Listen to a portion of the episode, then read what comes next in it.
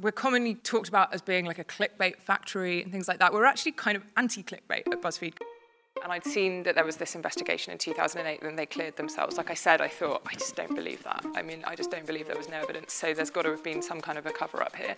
So I said, like, wow, you were, you were involved in the Davydenko investigation. And he said, yeah. And like, that was a complete whitewash, by the way.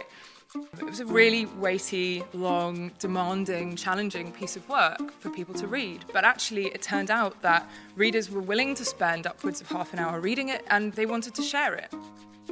Hi, I'm Kate Golden at the Walkley Foundation, and you're listening to the Walkley Talks podcast. Why are the cat people doing investigations? At the very organization that often takes the blame for dumbing down the entire internet, and all of us with it, BuzzFeed has invested in serious investigative reporting. Last year it paid off, as BuzzFeed and the BBC jointly revealed that there was evidence of match fixing in professional tennis at elite levels and that the body that was supposed to police that sort of thing knew and had done next to nothing about it. This work took data analysis, it took shoe leather, and it took some major moxie. We brought the co author of that report, BuzzFeed UK's investigations editor, Heidi Blake, to give us the inside story of that project and to talk about how it fits into BuzzFeed's business model.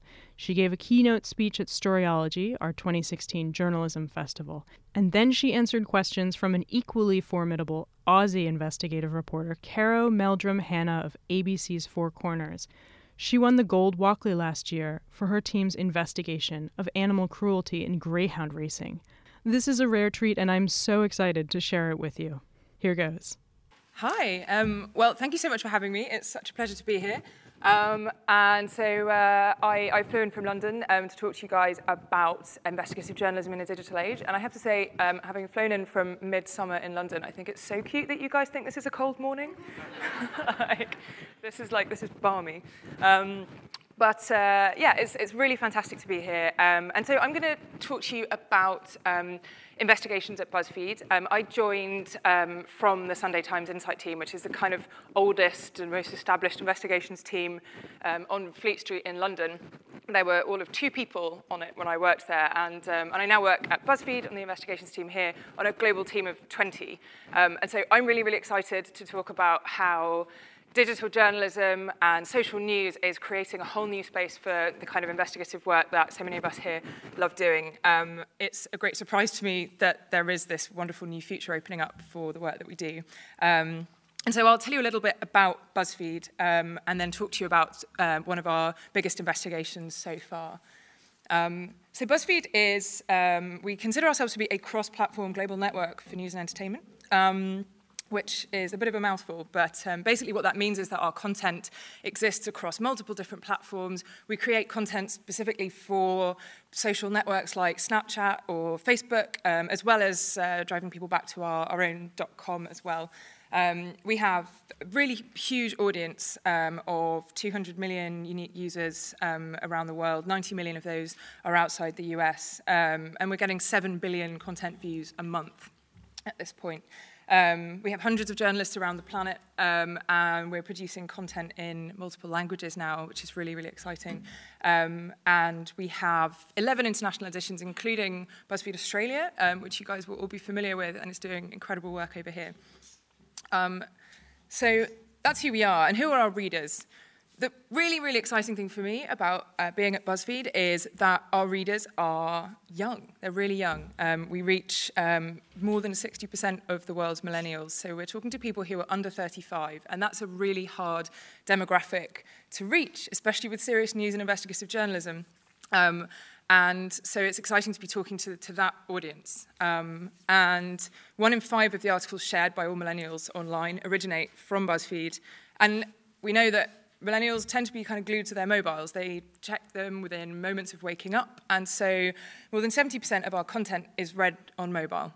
And about 75% comes in from social networks. So, what we're trying to do is find ways of reaching those young people on their mobiles first thing in the morning when they wake up and telling them stories that they find compelling enough to spend a long time reading. That's the kind of challenge of, of the job that we're doing. Um, but so, to address the big question that you guys have probably asked me here to answer.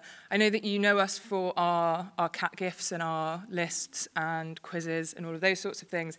Um, why are we doing investigations at BuzzFeed? Um, we are not commonly associated with that kind of work, uh, particularly outside the, uh, the US and the UK, where we've, we've begun to build up that presence. Um, but it's actually a really, really core part of what we're doing and what our, our mission is all about. So, BuzzFeed is genuinely really, really committed to building a defining media organization for, for this century. Um, and that's about making news which has an impact as much as it's about building a huge audience. Uh, Jonah Peretti, who is our, our founder and our owner, talks about how obviously entertainment has always been bigger business than news. So obviously the, the quizzes and the, the lists of cat gifts and all of those other things that we do. And you know, we have some fantastic entertainment content which is hilarious and relevant to our audience and wonderful. But actually, that's always going to be that's always going to get the huge audience but what we're trying to do as well is to break news that really shapes the conversation and has the power to, to change the world for the better um, and we're deadly serious about doing that and also actually the way that we measure our success is is not just about clicks we're commonly talked about as being like a clickbait factory and things like that we're actually kind of anti-clickbait at buzzfeed because we're not very interested in how many people click on our stories what we're interested in is how many people share those stories because that tells us that they found this a satisfying reading experience. And people share content that they find moving. That's, that's what drives people to share. And that's about whether they're shocked or angry or they feel empathy, as well as finding something really funny um, or finding something really, really entertaining. They experience emotions that they want their friends to experience, and that's why they share. And so actually, that's a real sweet spot for investigative journalism, you know, which, which so often, like as we saw with Caro's incredible investigation into Don Dale, with the amazing leak of the Nauru files, these are incredibly emotive subjects which totally have the power to make people want to share um, and to drive a conversation through social channels. Um, and to my total delight and real surprise, actually, having joined BuzzFeed, what we found is that the stories that share best in terms of news are either the kind of quick hits, which are a scoop where we've broken a story and we've got it out there first, or they're stories which are really deep and definitive and long. So the stuff that shares best for us is between three and 10,000 words. Um, those stories travel really, really well. Um, and then stories that are, that are under 2,000 words. And then in the middle, there's a kind of valley of death where people don't read stories which are kind of mid ranking and in between. But they will read things which are really long and really, really deep. Um, and so the tennis racket investigation, which I'll go on to talk to you about, was a 9,000 word story.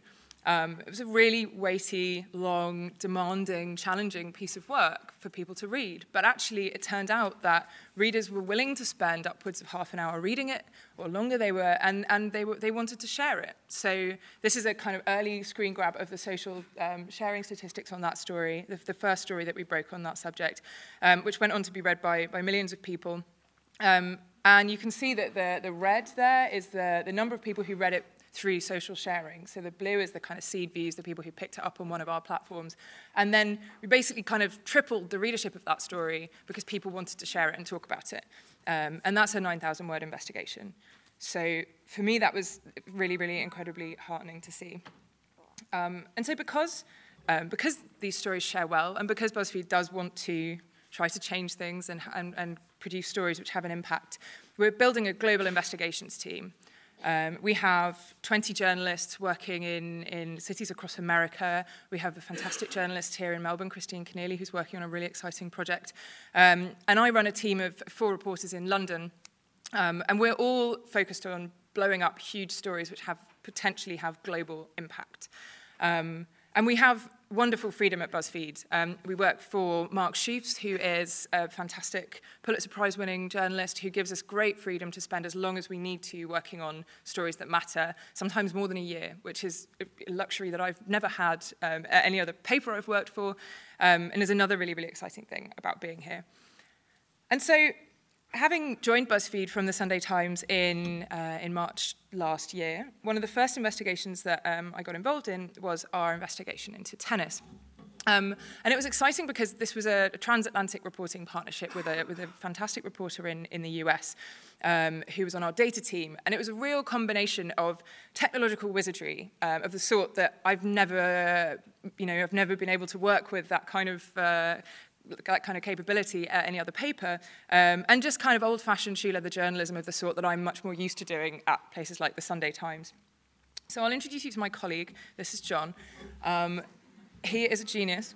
Um, so he's a data reporter on our investigations team in New York.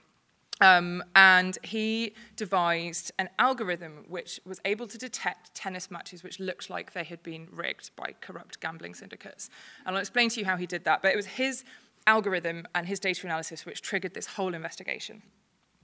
So what John did was he, he actually read a statistics journal which contained an article by a US academic um, exploring betting patterns on sports matches um, and examining the way that you could detect sometimes suspicious betting activity when you could see big shifts in the odds on a particular outcome. And so John wanted to find out more about this, and he's really he's a big tennis nut. So he scraped the opening and closing odds on 26,000 tennis matches going back to 2009. Um, and then he devised an algorithm which was able to detect matches where the odds had shifted by more than 10% against a particular player, which looked like people had come in and placed very heavy bets on that player to lose that match. So how did they why did they think that player was going to lose that match? Why were they so certain that they placed such huge bets on that outcome that they managed to shift the odds by 10%? That's an extraordinary event. Um, and so his algorithm weeded out all of the matches, and there were hundreds and hundreds of matches where this had happened. And then he identified that there were 39 players on the tour who had repeatedly lost matches where the odds had moved by more than 10%. Um, and so he then ran millions of computer simulations per player to figure out what were the chances that those players, given their relative capabilities, their positions in the rankings, any kind of injuries, anything like that, what were the chances that they could have lost all of those matches just by chance after the odds had shifted against them in that way. And then John did something that I don't really understand, if I'm completely honest. He, uh, I, I have to kind of go around and try to explain to people the, the analysis that John did, and I'm really not a numbers person, so this is a challenge for me. But John applied uh, a test called the Bonferroni correction. This is Bonferroni here on the, uh, on the left. Um, he's another genius, I think. And, uh, and basically, this is a way of determining the statistical significance of a data set or a, a set of results. Um, and it involves a very complex equation, which I'm not going to attempt to unpick for you. But in, in preparing for this and, uh, and trying to kind of understand what John did when he applied the Bonferroni correction, I found myself Googling things like, what is the Bonferroni correction, Bonferroni correction for dummies, like guide to the Bonferroni correction, and, um, and I found this.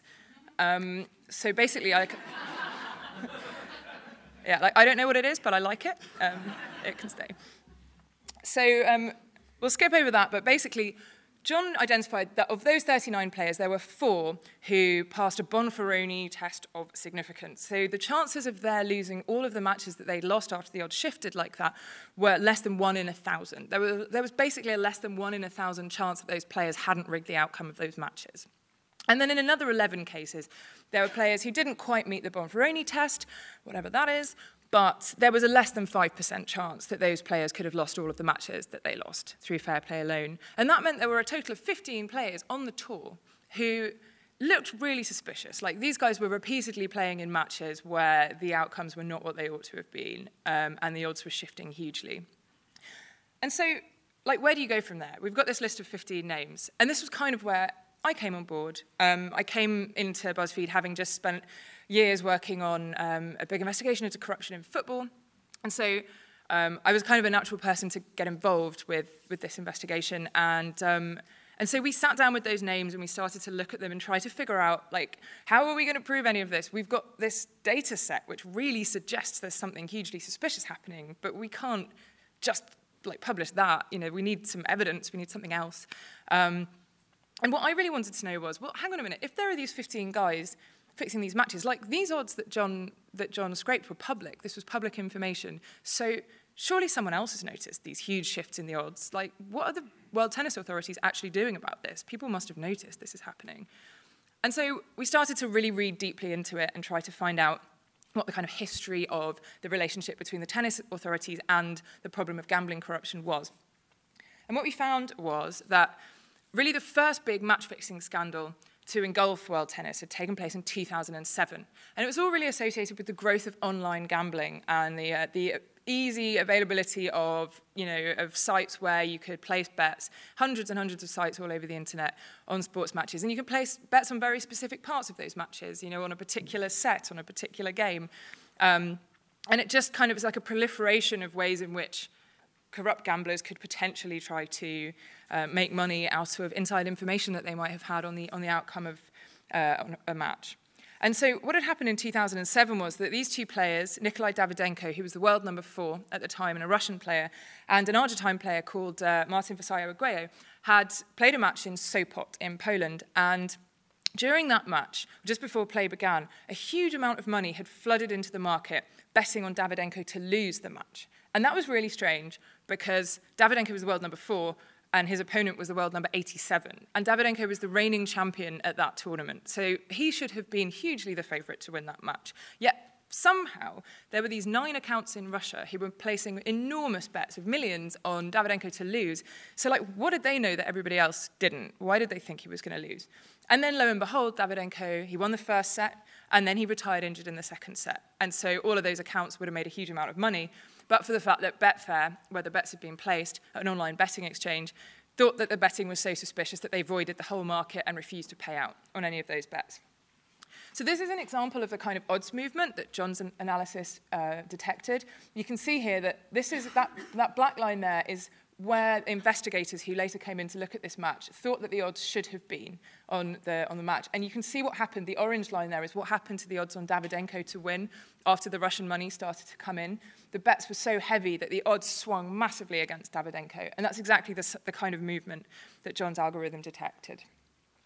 And so what had happened then was that World Tennis had been forced to commission a big investigation after Betfair avoided this market. They'd brought in a team of investigators to look at what had happened in Sopot.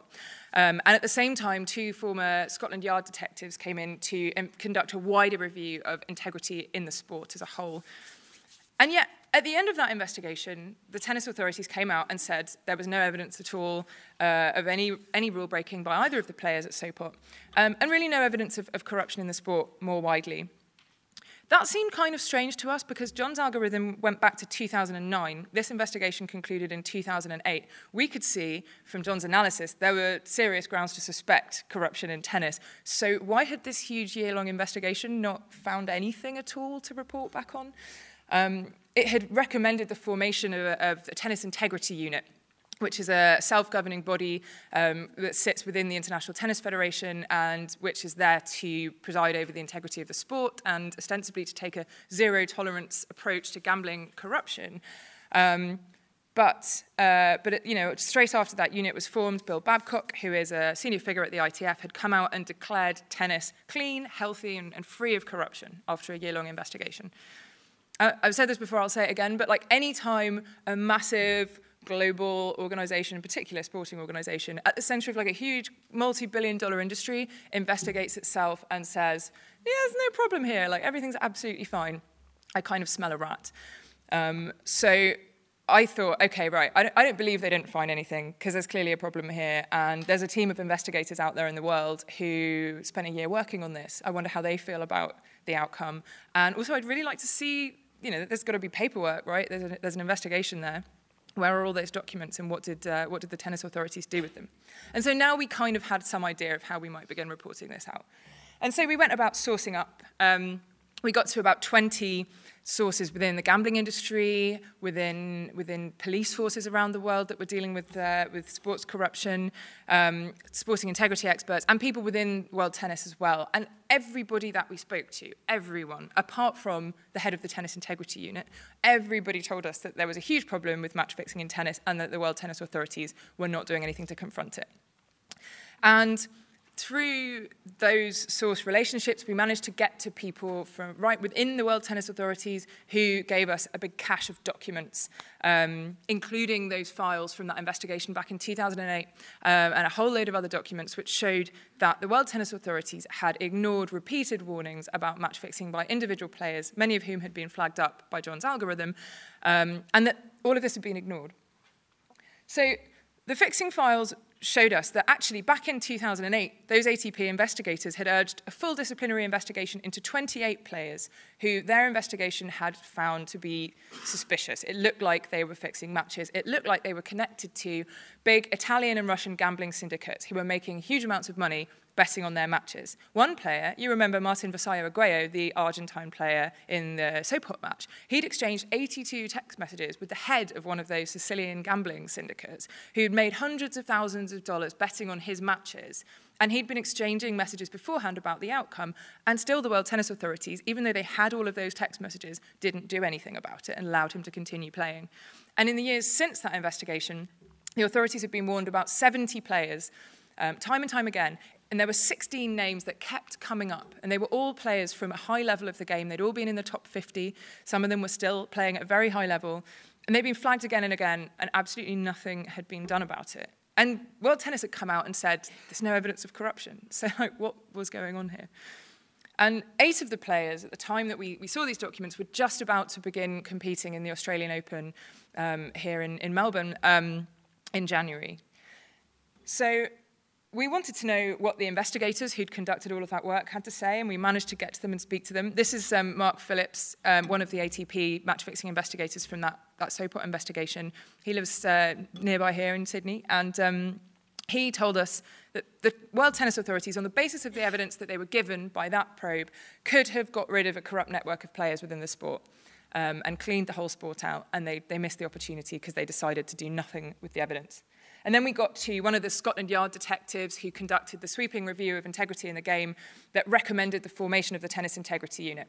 And what he told us was that his recommendation had actually been they needed to make sure that the Tennis Integrity Unit had someone to perform a betting analysis ongoing on the markets, exactly what John had done to kick off this investigation. They needed to be looking out for suspicious odds movements and then proactively going out and investigating the players who were repeatedly performing in those kind of matches. And they decided not to appoint anyone to do that. They were just sitting there kind of twiddling their thumbs, waiting for someone to kind of blow the whistle or for some evidence to come to them, but they weren't proactively monitoring the market. And so he said that actually the tennis integrity unit was just a plastic solution. It was like a fig leaf, and they weren't really doing anything. Uh, they should have been doing exactly what John did. And so we broke the story. Um, we published it on the eve of the Australian Open. Um, and it, it really it really hit hard. It caused a big impact. Um, Andy Murray, who is the British number one, one of the top four players in the world, tweeted the story. Uh, he was one of the first people to tweet it, very excitingly.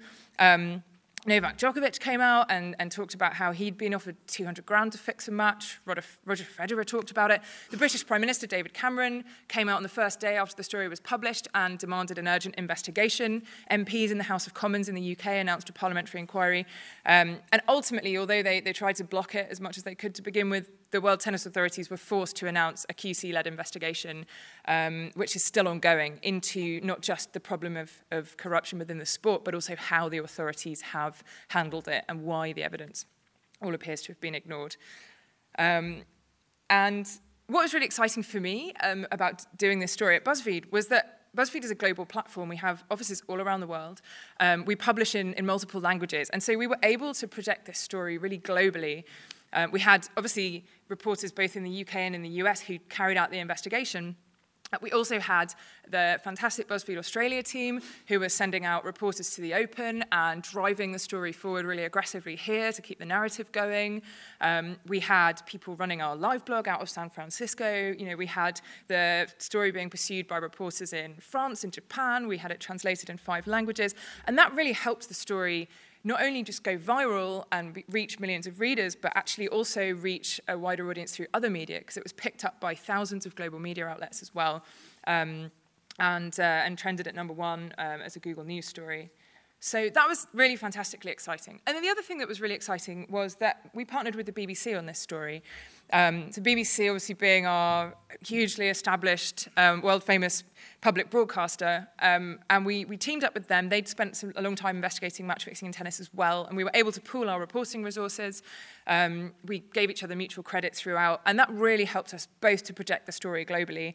And what it meant for us was that we got we were able to project our reporting you know, across their platforms and reach their older, much more established audience, and that they were, crucially for them, able to talk to our audience of under 35s, um, who are a really tough demographic for them to reach. Um, and so it was really fantastically beneficial we doubled up our reporting power and it meant that afterwards we got twice the tips. You know we they, they got all sorts of tips coming into their bbc newsroom we got tips coming into us and we've continued reporting the story out together. We've had a whole series of, of, of stories since about fixing in tennis and we're continuing to work together um, which has also been really really exciting. And so what we learned from all of that um, is but that actually for me i think a big learning point was that data is an amazing source. You know, it doesn't have to be that a, a data-driven investigation begins and ends on the spreadsheet. Um, you, can, you can take what an algorithm tells you or what a data analysis tells you, and then you can get right at the story behind those numbers. And that's because basically stories are ultimately always about people, however data-driven they might be. There's always people behind those numbers.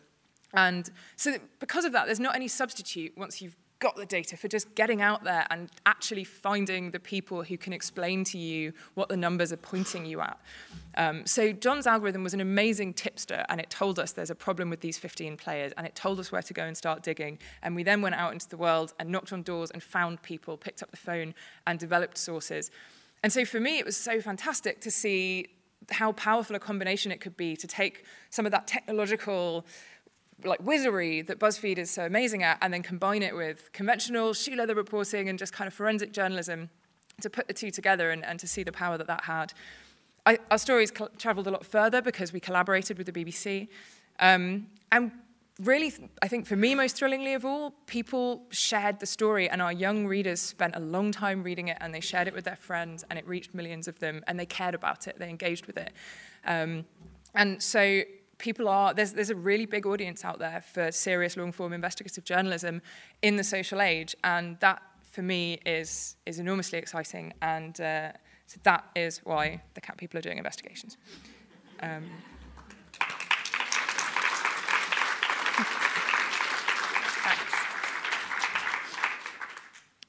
right i'm just gonna you will all be like hypnotized by that. I know it's good it's gone otherwise like you'd all go to sleep Hello, everyone. Should we sit? Yeah, should we sit here? Cool. Yeah, yeah, great. Still got a half-eaten bagel over here. I know, you haven't even touched it. Look, that was fantastic. And I think what is so exciting for me, and I think the buzzword today is exciting, exciting, is that here now we have Heidi, and you have worked on, you've been working on BuzzFeed, which is a relatively new player, certainly with investigative journalism, um, and on a completely different platform and myself. My name's Caro. Hi, I'm from Four Corners. And we're approaching our 55th a year on air. So we're, we're a big old beast using a lot of old traditional techniques. And I think Four Corners, we, well, I know we would kill to have the audience and the readership, the millennials that BuzzFeed does. So I think it's so exciting that both young women working on completely different platforms and programs, but pr- producing great investigative journalism. Absolutely. Now, the first thing I, I'm allowed to ask a few questions before I hand over to the audience, and what is I immediately thought I must say when I read and obviously just totally was absorbed by tennis racket when it broke was why the decision to not name the players.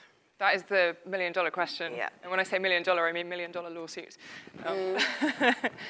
um, so the, the, that, was, that was obviously a tough call. Um, I think basically what we really felt at the end of the investigation was that it's very difficult to prove that anybody's fixed a match unless you can get into their bank account or you can get into their, their phone records or their computer records and actually prove not only that they lost a match where people had placed very heavy bets on them, and it looked like, you know, as with Nikolai Davydenko, it looked like those Russian accounts knew he was going to lose that match, but did he tell them that? Did he deliberately lose the match? How did they find out? It's really hard to prove it. You can certainly say there's an awful lot of suspicion around that match, but what you need to do is get into his, his bank account. Yeah. Did anybody pay him? Did anybody, you know, did he tell anyone? Um, and the World Tennis Authorities have the power to do that. They can go into people's bank accounts, they can go into computer logs, internet records, phone records, all of those things. Um, if they have any suspicion of fixing. And yet what, they haven't done that. So with any of the players that were flagged by that investigation in 2008, they admitted to us they'd closed the file, they hadn't investigated any of them at all. Um, and so what we really felt was we can't, we don't have powers of subpoena, we don't have powers to demand that they hand over their bank accounts to us, but the tennis authorities do. And so we really wanted to focus the pressure on World Tennis and say to them, you should be investigating these people, you know who they are, you have all of these documents, why aren't you doing anything about it? So to sheet home the responsibility to the regulator. Yeah, to say to them, you know, because there's a, there's a huge profit motive for a global sports body to try to keep any evidence of corruption under wraps. Yeah, and what we're trying to do is to say, listen, you're supposed to be there to police the sport and to keep it clean, and why are you not investigating when you're saying to the world that you have an integrity unit? What are you actually doing? And so that was that was a bit a big part of, of our thinking. So if you had 15 names, as we've just heard, 15 names that it, it were highly suspicious it was what the odds were, what, one in a thousand that everything was above board. Did you approach, say, those 15 individuals and say, hey, this is what we've discovered, this is what we think?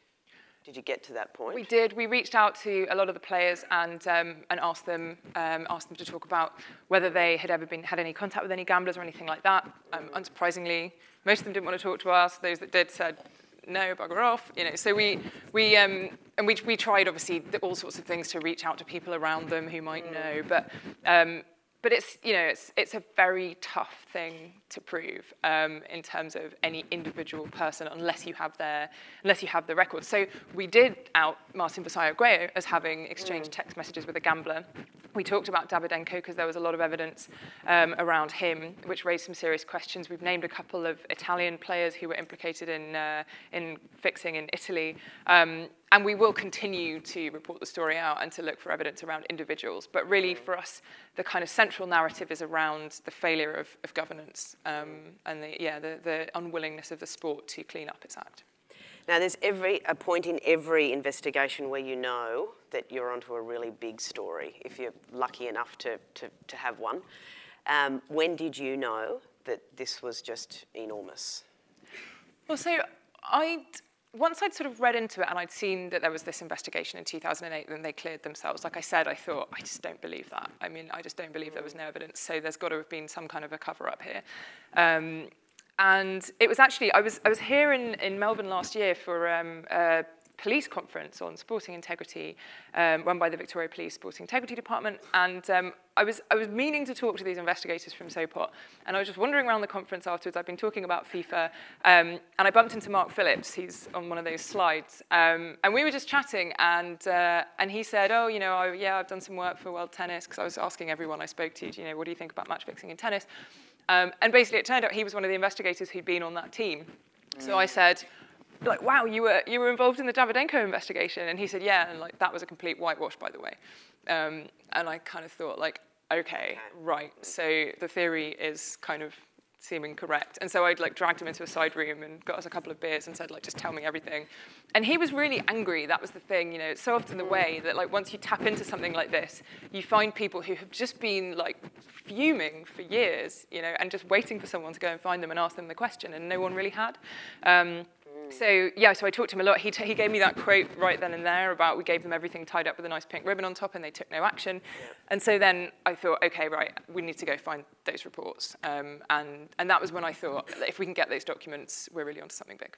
Yes, and how hard was that, getting those documents? That was, you know, as always, that was the hard bit. I mean, because everyone was obviously very nervous about talking to us, um, and mm. we, you know, we had to keep on, you know, going further and further and trying to meet more people and trying to find the people who actually still had the documents or had and control protect the documents. the sources of those documents. And obviously protect the sources, which was really, you know, which is difficult. There were mm. certain people who maybe had them, but it would have been so obvious yep. if they'd handed them over that we had to try find another way and somebody else who might have them. And ultimately, we got some people from, you know, from inside the sport who were able to help us. Um, and, you know, then it was a case of really spending a very long time sort of developing trust, getting to know them, talking to them more and more, and um, yeah, and ultimately uh, kind of persuading them that this was a global cover-up and that if they had the power to lift the lid on it, that really that was the morally upright thing to do in that mm. situation. Mm. And so ultimately, um, they were willing to share the documents with us. One last question before I hand over. timing, um, the timing of when to drop a story is sometimes in your power to control as a journalist. Other times it is not, and you're working to a schedule and you meet a deadline or you meet an air date, and that is it. There is no negotiation. Interestingly enough, Four Corners has just very recently, in the last 24 hours, been accused of uh, uh, running the Don Dale uh, investigation uh, in order to help a certain political party because the election is coming up in the territory, which is absolutely false and outrageous. That cannot happen and would not happen at the ABC, and I certainly would never allow that to happen. Uh, a very desperate attempt by a man who's heading out in the territory. But um, in terms of your investigation with, te- with tennis racket, dropping that at the time of the Australian Open, was that a deliberate you know, that was a plan because if so, that was just super smart because it just got so much attention because the, everybody was watching tennis then. Yeah, absolutely. Yeah, it was a deliberate uh, decision, and I mean, I there's, there's nothing cynical about that because actually what you're trying to do with any investigation is you know you believe this is important and you want the maximum number of people to hear about it um, yeah. and so obviously you want to do that at a moment when the eyes of the world are on mm. the sport because so many great stories get lost don't exactly you think? absolutely and it's great really really sad when you see a wonderful story it happens all the time yeah. just kind of sinking under mm. the weight of you know the, other, the rest of the news agenda so you know like with FIFA we launched that the night before the World Cup began yep. um, in Brazil. And with this, we felt like, especially given that eight of the players really at the centre of the suspicion were about to start playing in the. Australian Open, we felt like this is a really um, kind of apt moment to run that story. Okay, great. Well, I think questions from the audience. I'm sure there are so many here. We have a hand here, a couple of hands in the middle. We'll just wait for the mic. I'm going to ask one question while you guys oh, yeah. get your questions and put your hands up, and the, the team will come come through to you guys. I wanted to ask this of both of you. Um, Laurie, Laurie Oakes calls them the anti-journalists, the, the people who work in media departments, in in um, as press secretaries, and and are often um, the gatekeepers between the kind of people who you guys want to talk to, and and uh, and yourselves. So I wanted to ask both of you, and, and looking at the tennis investigation first, Heidi, you, you know, you mentioned speaking to working detectives and people who were working, essentially government officials. Mm. How did you get around, uh, how do you, and how do you, Caro, get around uh, uh, media units, uh, especially when people are so worried about their digital footprint? Emailing documents, texting with you, all of that, that information is, is pretty easily available to a government department who's looking for revenge. It's, I mean, it's, it's a real challenge. Um, it's actually, it's a huge problem in the UK, particularly post the phone hacking scandal mm. um, and the scandal of the kind of relationship between the News of the World and, and the police in the UK. Um, it's almost impossible to talk to a serving police officer now um, or to a government official. Um, I actually find it so much easier working abroad and talking to government officials overseas um, than I do in the UK. But I think in generally the, the thing to do is to try to put yourself in situations um, where they're going to be naturally and then just strike up a natural conversation with them build a bit of a relationship that way and then ask them the question rather than like obviously if you if you just ring them up out of the blue they're just going to freak out and tell you to talk to the press office. But if you're say at a you know sporting integrity event or at a conference or something like that and you're both there and you kind of manage to talk to people on the sidelines. Or even just you know you know the pub where they go drinking you go and hang around there and just kind of strike up a natural conversation. I generally find that's the best way to to build relationships you know like with people who you've never spoken to before in those positions. Mm. what about you? Yeah agreed.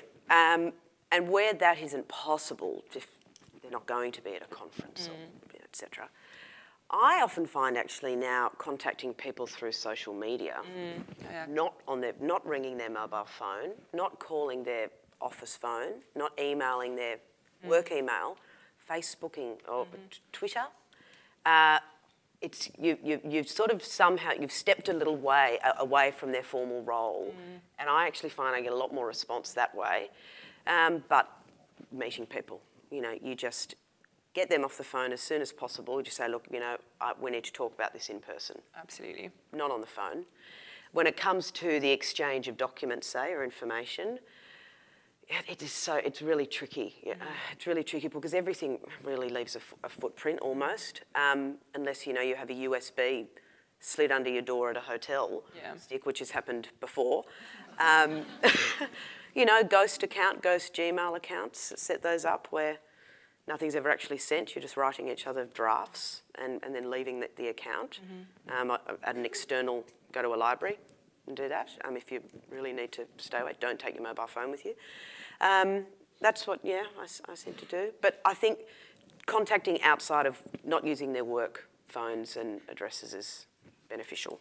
Yeah, paper documents as well, and snail mail. Yeah, letters. Just like, just like if you, you know, if, if, you've got a source who's super nervous about a paper mm. trail, mm. and they've got documents, say, on a computer somewhere, and they don't want to like print that out because that leaves a digital trail yeah. or anything like that, they can like take photographs on their phone of oh, the yeah. screen, print out those photographs, post them to you in a brown envelope from some random part of the country yeah. away from where they normally are, and that's like almost undetectable. That's a good one. thanks. Um, a question here. Just as you're both investigative journalists from traditional and new media, I'd like to see um, what kind of resources they're giving you for investigative journalism at BuzzFeed, one, but also in terms of the future of investigative journalism, in terms of what journalism, sh- oh sorry, journalists should be doing and what newsrooms should be investing in. Should journalists start becoming a bit of a jack of all trades on the data sides of things, or is it important to now have dedicated data people and software engineers, and then you're traditional journalists who do all the legwork. How's that going to work? Go for it. Um, so, in terms of resources at BuzzFeed, um, we are really lucky and really well resourced. Um, I mean, so far, I've never had a reporting trip, you know, denied. I've never, I don't think I've ever had a request for any resource denied so far, um, which is kind of amazing. And like, I'm so used to being part of a newspaper with a massively shrinking budget and everything being cut, and so it's it's really really refreshing, and we're very very lucky. Um, yeah, um, I think. It's, sorry, I'm, I'm so sorry. Can you just remind me of the second part of the question? um, the part about should journalists now become a jack of all That's trades? It, right, yes, or... sorry. Um, so I think um, Actually, I, I think not. I mean, some people are natural all-rounders, and that's amazing if you can do that. Um, but I don't think you need to be. And so, for example, with the tennis story, if I tried to turn my hand to data mm. journalism, you know, I'd be able to do some kind of crappy little like Excel spreadsheet or something. But well, you just pull up Ryan Gosling. Exactly. That's what, which is, and there's a, there's a place for that. Um, but I wouldn't be able to do anything on the scale that John can do because John is a genius at that, and that's his whole thing. And he just is totally passionate about it and spends all of his life thinking about that and reading statistics journals, which I'm just never going to do. And like that's how we, you know, saw this in the first place. Um, but equally my particular thing is sort of going out and meeting people and, and mm. persuading them to talk to me, and that's kind of and what, that wouldn't be John's thing. It wouldn't be so much John's thing, no, and, and that's what I spend all of my time sort of thinking about, obsessing about, and you know preoccupied with. So I think it, I, I'm actually more into having people who just get really, really good at their particular thing. Mm. Mm. I think. What about you? I agree. Uh, I look. I don't think we can become yes, jack of all trades. You do. You, you need to have diverse skills. I think. Now, journalists, you do. But, you know, I could never do what, what John does, and I don't think anyone at Four Corners, say, I can only speak to my program, pardon me, could do that. So what we're, we are tending to do now, say at Four Corners, is, is engaging people with specialist skills to work on specific programs when we can see that there is a, a, a, a skill gap mm. where, and we're not going to do the best job if we don't have someone to fill that. So I think, yeah, I think now newsrooms should be tailoring employees and their skills to certain stories rather than, you know, a, a, team working on something where the team won't be able to do it. But sorry, question at the front, yep. further on that, and I don't know if there's a mic coming, so I'll just, I'll talk. We'll just wait for the mic, I think, because they, we need to hear the questions. Pardon. I had a question actually, but. Just down the, sorry. Cheers. Sorry, um, we'll get to you second. Pardon third? We heard earlier this week on a panel uh, a couple of people talking about uh, the path to becoming an investigative journalism is possibly harder now. Um, you know, one, there's there's less resources, but two, a lot of journalists just don't have the time. What would you say to journalists who are keen to broaden their investigative skills to do more investigative journalism work, but perhaps aren't afforded the time in the newsroom? Um, you know, how, how could they try and find time or make time or convince their editors to give them time? Mm. We've got, you've almost answered your question there in, in that you need to convince your editors to give you some time. And I think if you're, look, if you're unsuccessful at, at that, often, you know, I remember when I started out, I'm not sure about you, Heidi, but I was doing a lot of work just in my, mm. my free time on the weekend. I was just doing my own thing and then proving to my superiors that I do have something that I could do something. What, what do you think? It's hard starting out, though, it is. I mean, absolutely, and that's mm. definitely how I started out. Um, I think, I mean, obviously trying to wangle yourself into a position where you get to be on an investigations team in some way is great. And like, that's kind of the best thing to do. Because I do think that time is, I always say this, like time is really the only superpower of investigative journalism. It's mm. like, and knowing how to use the time. Um, a lot of people get freaked out by that much time and then kind of stall, and you have to be ambitious about your use of time. But I also think to some extent, like investigative journalism is a bit of a thought experiment. It's kind of like if you imagine, if you take a story and you imagine, if I had a year, what could I achieve? How big could this be? And is it feasible that within a year I'd be able to really blow this thing wide open and like prove that Sepp Blatter definitely took a bribe or, you know, prove that World Tennis definitely knew there was fixing and did nothing about it.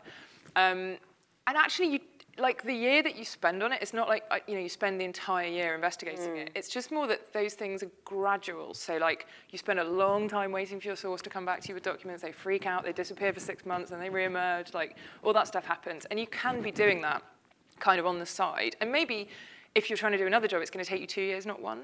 Um, but if you're just constantly chipping away at that story over time, you know, mm. in your lunch break, in your evenings, whenever you get a spare moment, like rather than checking Facebook or whatever at work when things are quiet, just like, you know, think I'm going to send another email to a couple of people who might know yeah, about this. Just throw out loads of lines and see what you get.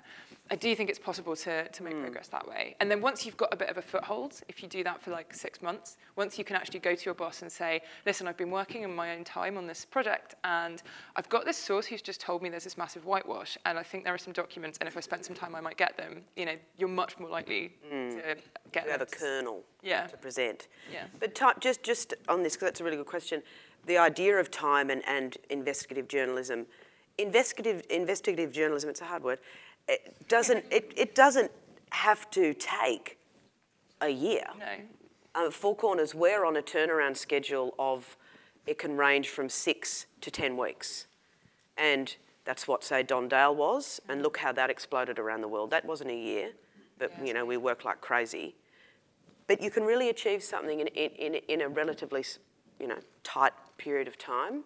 Um, and, and I think Heidi touched on it too when you just answered then in terms of trying to get the, the time and support from your superiors, uh, is come up with ideas, come up with story ideas constantly. I mean, if someone came to Four Corners, you, you came to Four Corners with a, a, a, great idea, can I come and work on it with you? And you had, you know, a couple of people to talk to and some notes. I mean, yeah. you will, you'll get in the door quicker.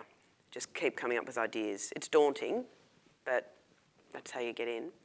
Um, now, there was a question, a third that I take up the back, or you have a microphone? Yep. Yeah, um, this is probably a bit of a rabbit hole, but in relation to this story, um, what do you think is going on with the betting companies? I mean, they're full of failed mathematicians like myself, so why do you think it is that they haven't noticed these patterns and have done something about it? Because it, it seems to me odd that they're allowing these bets. They're making them lose money at the end of the day. Do you know what the Bonferroni correction is? Uh, maybe. you do, don't you? You know. Amazing. Um, I think um, basically the gambling industry is really furious, um, it, by and large, um, to speak for the entire industry, about um, the way that World Tennis is dealing with this. We spoke to so many people within the industry who are just kind of tearing their hair out about the fact that they're constantly flagging up these suspicious matches to World Tennis and it's being ignored.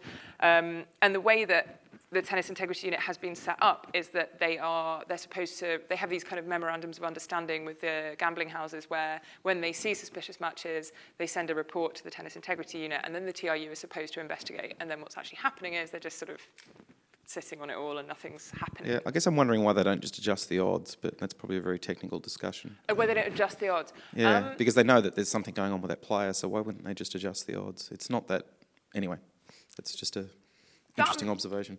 That may be something that they do. I don't know whether they do that or not, actually. Um, but I suppose they have to be I mean, I know that what they often do is they, they have, so there's like a, an organisation called the European Sports Security Association.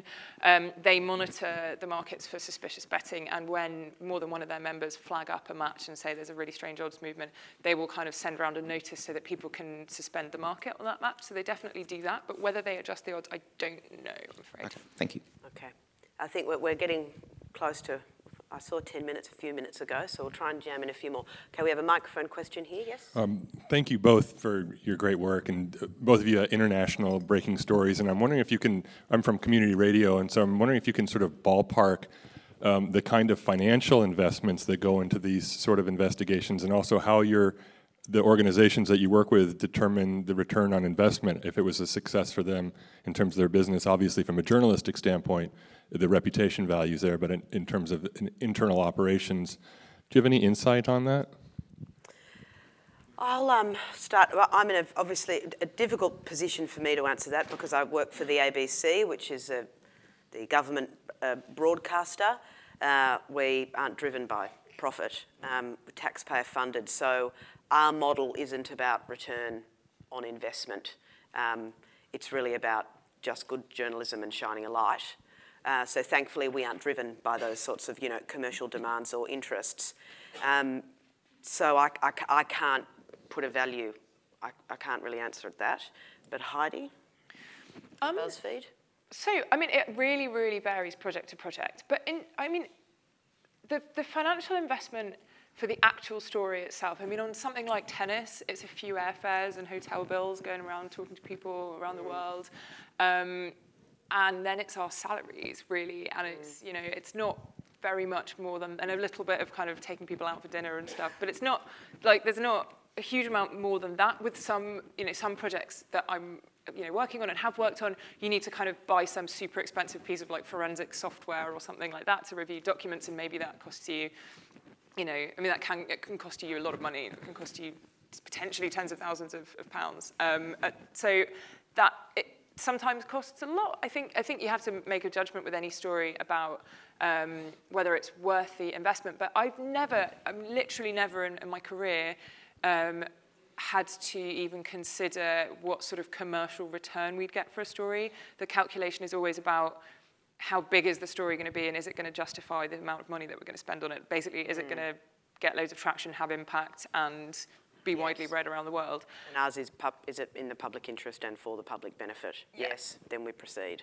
Yeah, and, and absolutely that too. Um, so yeah, I think um, I think it, I think it does really really vary. But the the thing that you do need a lot of money for and you need a lot of financial backing for is the potential legal ramifications. Yes. That's why the kind of dream of peeling off and setting up your own little kind of like investigations unit somewhere out there in the world is never going to work because you, you need a big organization behind you who can mm. potentially fund a multi-million pound lawsuit. Um, and that's happened to me twice, you know, and we won both times, thankfully, but we had to foot, you know, millions of pounds worth of legal bills before we ultimately won and got the money back. Um, before, I mean, before you broadcast or publish, you, you're already, you've had a gazillion meetings usually with, the, we do with the, our legal team yep. about all, all the potential uh, where we could end up in court. Um, so yes, that's a, actually a very good point. It's a huge consideration to legal, the costs.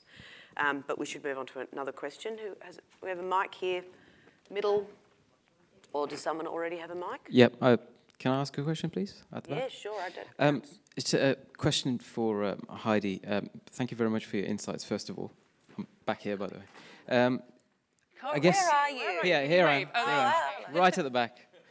Um, it's. Um, have you found the perception of the company BuzzFeed changed somewhat in terms of there being a, a, an audience shift uh, in, in, in perception since having released investigative material into the media sphere, having uh, you know previously been known for sort of entertainment, light to news, and of course cats and things like that. Have you have you seen a an, an audience, uh, the, the, perception of the audience change, as it were? Just so you know, we've had a call of two minutes. Two minutes, sure. Um, yeah, absolutely, and that, that's kind of a big part of my job as well, is to try, really try to change that and to kind of get us. Um, you know, establish us a reputation as a, a news company that breaks big stories, um, as well as doing all the kind of foreign journalism that we do and, and all the entertainment stuff too. Um, and definitely in the UK, um, perception has changed hugely. And, you know, it used to be that whenever we published an investigation, people would be like, wow, BuzzFeed's done an investigation. It's actually like not terrible, weird. Um, and that would be the kind of response. And now it's got, it's just much more like another great investigation from mm. BuzzFeed kind of thing. So people are definitely starting to take us seriously, which is great. Do you think we have time for one more? One more, yes, one more question. To the Patient gent in the orange shirt. Thank you.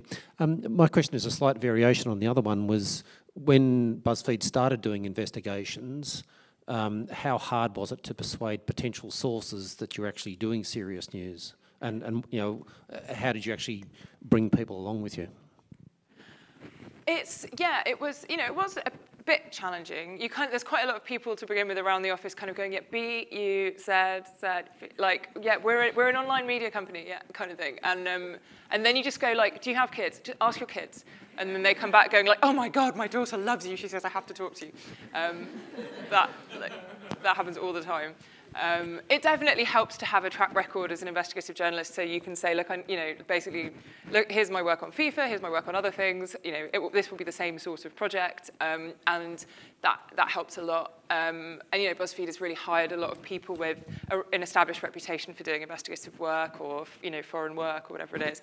Um, so yeah, but it, no, it definitely it definitely took some time, and that's also something that's really changing. Um, and we're able increasingly to point to previous work at BuzzFeed and say, look, you know, look what we did with tennis, look what we did with our money laundering investigation, and yeah, that helps too. But it's definitely part of the kind of ongoing project. Do you point, Heidi, do you point people to um, your first seven jobs uh, post? it really made me laugh. If you pop onto Heidi's um, Twitter uh, account, there's, there's this, you know, first seven jobs trend that's going on at the moment. You were a, you had receptionist, a parking attendant. Oh, I was a Christmas I, tree seller. Yeah, Christmas tree seller. Yeah. I was sold recumbent bikes in the park. Homeless sh shelter manager. Yeah. I'm doing pretty good knowledge. Good yeah, pretty good. Yeah. Memory. I can't remember the others. yeah. Uh, I used to sell double glazing on the phone as well, like Very cold good. Caller. Yes, cold caller. Yes. pretty grim. Oh, great. Well, look, um, I think we're out of time. Thanks everyone for coming, and thank you, Heidi.